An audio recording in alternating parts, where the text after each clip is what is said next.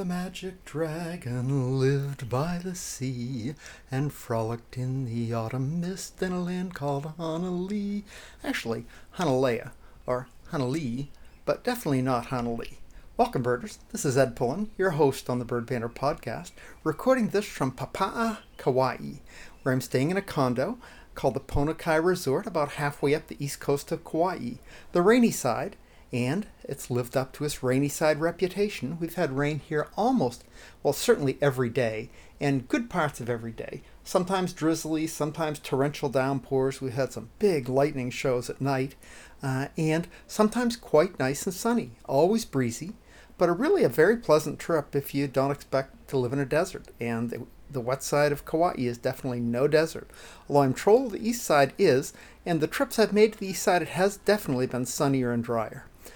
This trip was really not uh, primarily a birding trip, but I've had pretty good chances to get out birding, and I have to say, uh, Hawaii birding this trip has pretty much lived up to my expectations from the couple of times I've been here before. I came to Maui in 1992 and Kauai in 2003, and both times I had trouble finding birds. It is not easy to find birds, really not easy to find the endemic the endemics that live in the high elevation forests, and I've had no chance to get to those this trip. The roads have been muddy and essentially inaccessible with probably most vehicles, but certainly with my uh, two wheel drive sedan not happening this trip. But I've gotten around the lower elevation areas uh, on the east, uh, south, and a little bit on the west side of Kauai and had some pretty good birding the list will seem pathetic. I started my uh, Hawaii trip with a life list on eBird of 20 species, uh, and right now it stands at 41. So I've only seen 21 new species in several days here, uh, but I really haven't had that many misses uh, for birds I thought I would see. By far the most disappointing miss is red-tailed tropic bird. I had hoped to find red-tailed tropic bird on two separate visits, a quick visit and a, and a couple of hour visit uh, to the lighthouse area at Kilauea but no luck with that. Lots of beautiful white-tailed tropic birds, no red-tailed. The trip uh, started out at the airport at Maui. I had about an hour long, I think 55 minute layover in Maui, and I managed to see a house sparrow and a common myna uh, hopping around the runway from the windows inside the airport. And uh, as I learned from research before the trip, I think primarily I found out this on the Audubon Society of Hawaii website, that the two most common species found throughout the islands are common myna and zebra dove. And I have to say, they have not disappointed. There are a few lists that I've made on eBird that don't have common myna and zebra dove. A couple of things surprise me about common myna, though. How big it is. It's a pretty good sized bird. The zebra dove is a tiny dove, it's six or seven inches, I think. And when you see the two together on a lawn, uh, the the uh, myna just seems quite a lot bigger. And also, when you see myna fly, it's got a quite an unusual flight. Now, those of you who see starlings in flight see them, and and they have, although they have a short triangular wings and a short tail, mynas fly oddly. They seem to flap their wings really quickly, but they don't elevate their wings very high when they fly. They come up to about even with the body in a powerful downstroke and very rapidly do that. So they look kind of clunky in flight, but they zip around pretty well and seem to be, it services them well. They're thriving here in Hawaii. And the zebra doves are cute little doves. You hear them all over the place calling, and it's, it's really, you just can't go outside without seeing them. The other bird that's everywhere, though, is much cooler. Pacific golden plovers are just all over the place here on Kauai. Uh, I've seen them in places. I've seen them on rooftops. I've seen them on chimneys. I've seen them on golf courses. Anywhere there's grass. I've seen them on roads and you know in the middle of roads and, and sidewalks. Just about anywhere you look, you have a good chance of seeing a Pacific golden plover, and they are really nice birds. When the sun's out, that gold color is spectacular, and they have been really fun.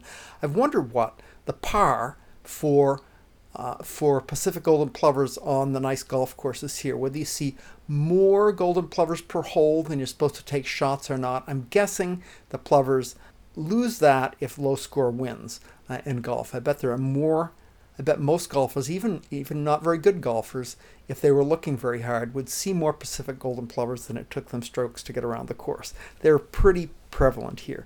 Golden plovers have a great story, Pacific golden plovers. They are our shorter winged plovers, the shorter migrants, shorter distant migrants compared to our American golden plovers, which go all the way down far south in South America. Pacific golden plovers have the shorter migration. Uh, to Hawaii. Seems like that's an awfully long ways. But uh, anyway, uh, they work their way from Alaska to Hawaii, and uh, they are all over the place here. So that's been really enjoyable to see them. That's been good. I got here, started my trip in the airport at Maui, and by the time I got to Kauai, it was dark. Uh, so really didn't bird anymore on Saturday. Sunday got up early and discovered a really nice eBird hotspot, literally right in front of the condo that I'm staying. Staying at the Ponokai Resort, uh, and uh, right in front of it is the south end of the Kapa'a Beach State Park, the Kapa'a Beach State Park, which uh, runs a four mile path along what used to be the Sugar Train Railway. Uh, that's another Rails to Trails uh, par- uh, program. and when they took out that railway, they made it into a nice paved walkway, bikeway along the ocean. So it goes right along the coast for four miles on the east coast of Kauai, starting at Kapa'a Town. And very nice walk. I got uh, just a few species there. Uh, did manage to get a couple of lifers on my first walk out there. I got white rump shama, a really cool bird, and quite prevalent many places in Hawaii, I'm told, uh, along with what else did I get that was new there?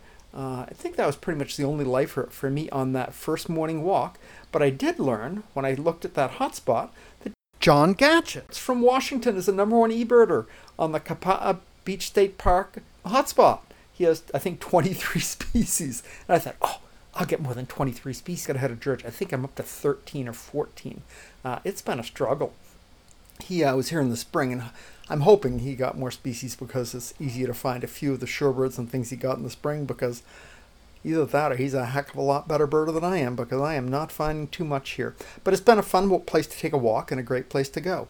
That Sunday we also got up to, I mean, I'm going to butcher some of these Hawaiian names, but I'm going to try, the Opaikas Falls overlook where we had really nice looks at the falls but no new birds. And then farther south along Highway 50, we pulled out at a scenic outlook uh, that looked like just a great place to just have a look and see some scenery. And I quickly spotted white-tailed tropic birds soaring and zipping along the canyon walls. Very cool. Uh, and we also got nice looks at rose-ring parakeet, which was a new Hawaii species for me. The parakeets are fairly widespread, although I haven't seen them a whole lot this trip. White-tailed tropic birds, it seems like anywhere on this part of Kauai that you get a look at some cliff sides that are not too far from the ocean or not too far from the big mountain canyons, you get white-tailed tropic birds. I've seen those a number of times, and they are really fun to see. Tropic birds of any sort of fun to see. And white-tailed, they're just very elegant, beautiful flyers, and really fun. Got some nice vistas there and managed to fend off the domestic jungle fowl that are just everywhere here. Uh, Monday, I headed out by myself, left Marion to explore Ka- Kapa'a Town, and I fought rain most of the morning. It was a tough morning of birding. Uh, the first place I went to was a Hule'ia National Wildlife Refuge. Uh, couldn't really get access to that, birded around the edges, and the rain was just it was really raining heavily. I got uh, for my first look at warbling white eyes. You may have expected me to see say Japanese white eyes, but apparently Japanese white eye has been lumped with mountain white eye after some genetic studies in 2018, and so now the two species, mountain white eye and Japanese white eye, are warbling white eye. So I got warbling white eye for my Alaska, for my Alaska, for my Hawaii list. Uh, I tried to find the reservoirs around Koloa, could not find those at all, but stumbled into a cool birding farmland area. You can check my eBird list if you want and find out just where that was. I was semi lost at the time, trying to find my way back to Highway 50 from looking for the reservoirs, and got a nice look at Chinese hwamei, uh, my only one of the trips so far, and beautiful looks at an adult male white rump shama with a really long tail and just spectacular uh, bird. Uh, photos have been harder to come by here, but I'll uh, put up a blog post on uh, birdbanter.com and I'll put some photos on that with some of the birds that I've seen, so you can check that out there. On the on the rest of that day, I went up to the Salt Pond State Park, maybe my favorite uh, shorebird spot of the trip. Uh, salt Pond State Park is a place where they harvest salt water to make salt, sea salt, and it's just past the south tip of the island, headed towards the east side. It's a big open wetlands area where the sea salt's harvest and has a lot nice muddy habitat. So I got several wandering tattler, ruddy turnstone, lots of blackneck stilts, the Hawaiian race of blackneck stilts, and of course lots of Pacific golden plovers. A brown bur- a brown burby, brown booby was working way, well offshore, and there were two species of dabbling ducks, a northern shoveler and northern pintail. And when I finished there around noon, it was starting to boil. Uh, so I decided to head back for the pool and some lunch. So I called it a day at noon uh, when it was clear that I was not going to be able to continue uh, around the east side and get up into the Koke'e, uh, Koke'e State, Far- State Park and do some highland birding uh, because the roads were just going to be inaccessible.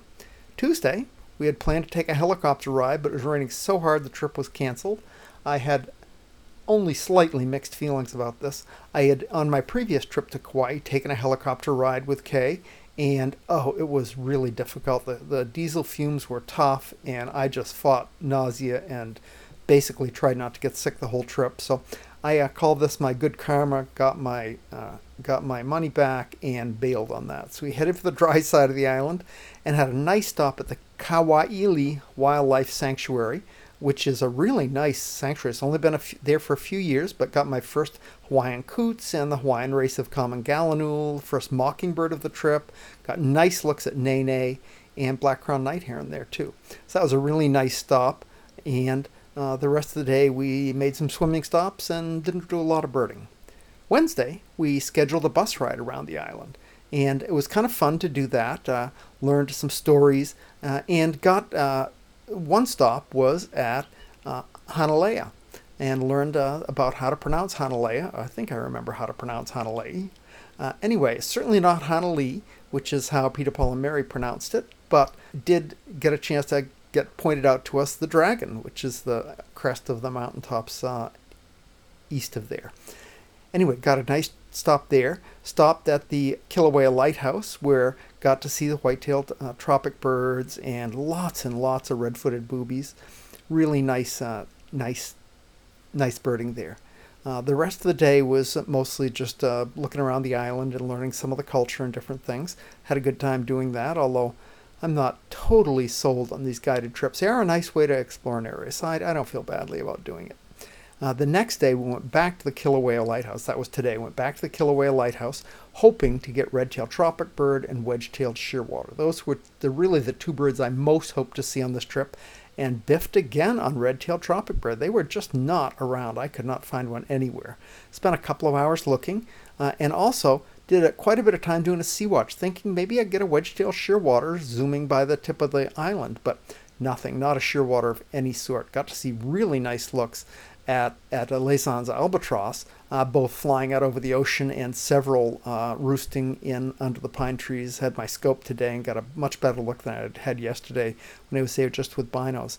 Uh, so finally, I talked to the ranger at the lighthouse station, and she told me that there's little chance of finding a shearwater out over the ocean, that I'd have to find a chick in the nest if I was going to do that, and that they were largely fledged and were gone.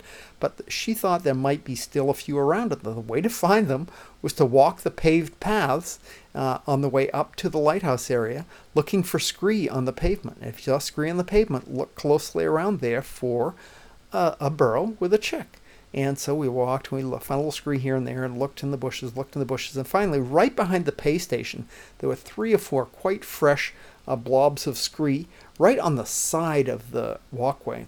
Ooh, this looks good. And so we walk over there, we look around and we look around, we're not seeing them. And all of a sudden, I look down about a foot from the pavement is a burrow and a chick looking right out at me, literally about a foot and a half from my face. Really cool. Got to look at that. Uh, I'll put some uh, iPhone photos up of that on uh, the blog post. So I think that was really cool. So I got my life wedge-tail shearwater, missed on red-tailed tropic bird, but another really nice day.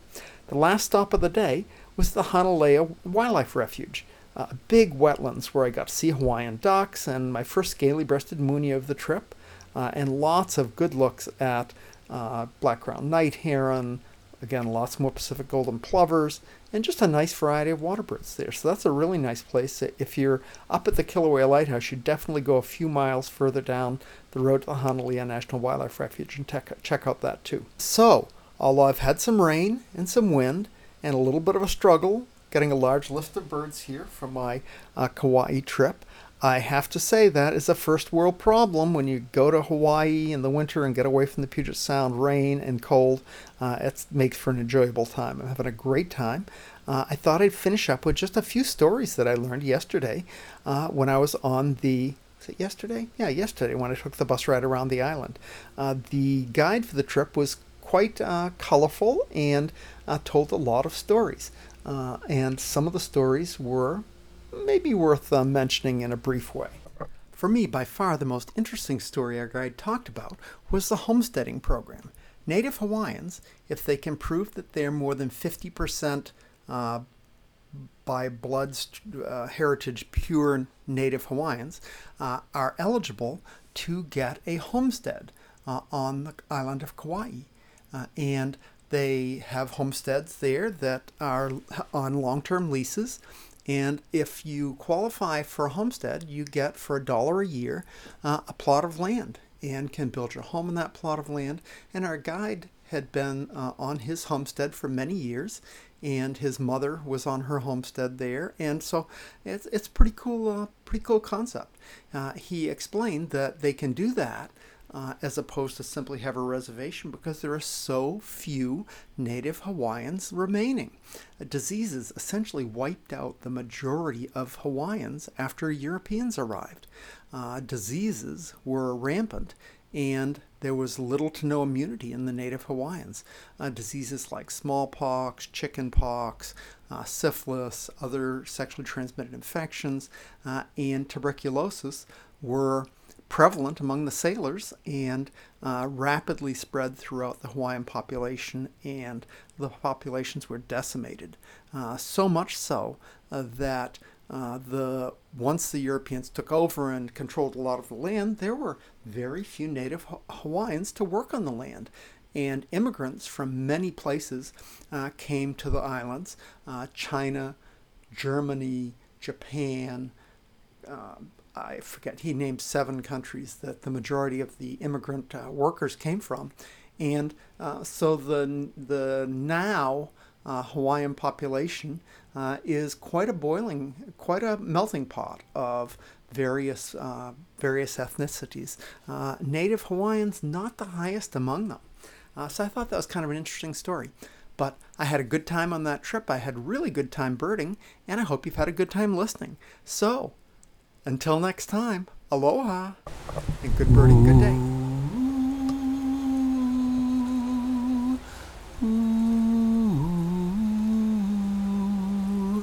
Somewhere